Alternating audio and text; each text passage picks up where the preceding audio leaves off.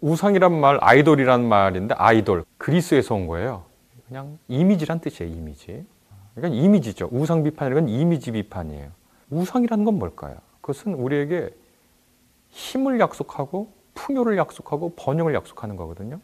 오늘 우리 사회에서 힘을 약속하고 번영을 약속하고 풍요를 약속하는 게 뭘까요?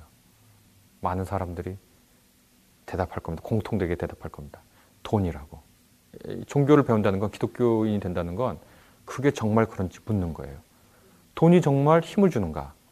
돈이 정말 풍요를 주는가? 돈이 정말 번영을 주는가? 그리고 모두가 믿고 동의하는 그 세계관에 도전하는 거예요. 정말 그런가?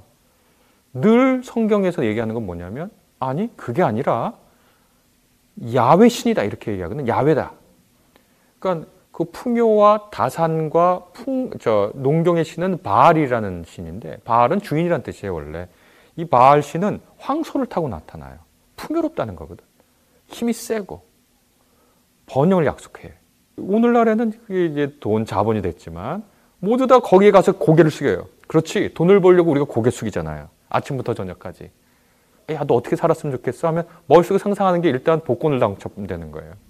아니면 내가 산 주식이 엄청나게 혹은 내가 사면 암호화폐가 어마어마하게 천 배로 오르는 거예요. 그리고 나서 자기가 살고 싶은 삶을 생각해요. 아, 근데 묻는 거예요.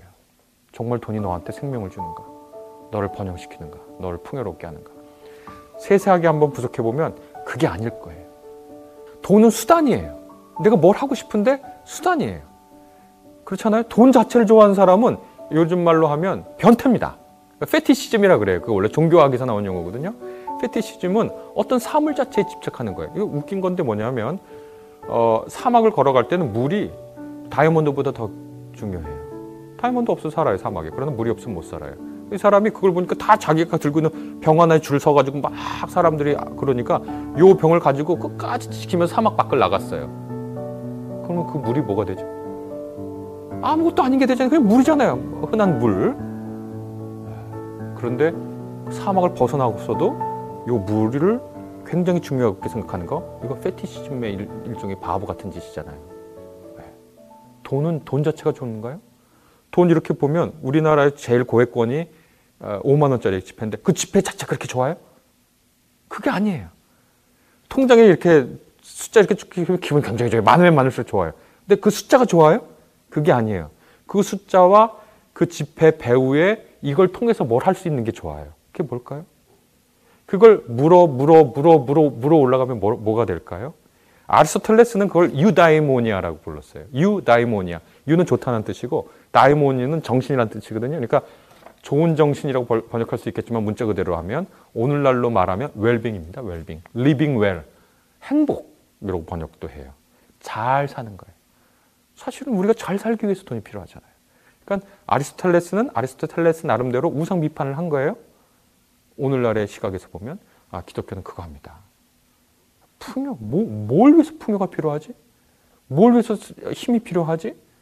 근원적으로 묻고 거기에 답하는 과정이 성서라는 기독교 경전에 있고 또 역사 속에서도 그렇게 흘러왔는데 어, 고정시켜 놓고 싶어요 인간은 아까 페티시즘하고 똑같아요 사막에서의 물이 사막 밖에서도 기증건재란 그렇지 않아요 물수도 써요 우리는 아, 그러니까 그 고정된 상, 그 고정된 상을 우상이라고 하는데 그 우상을 상대하고 비판하거든요.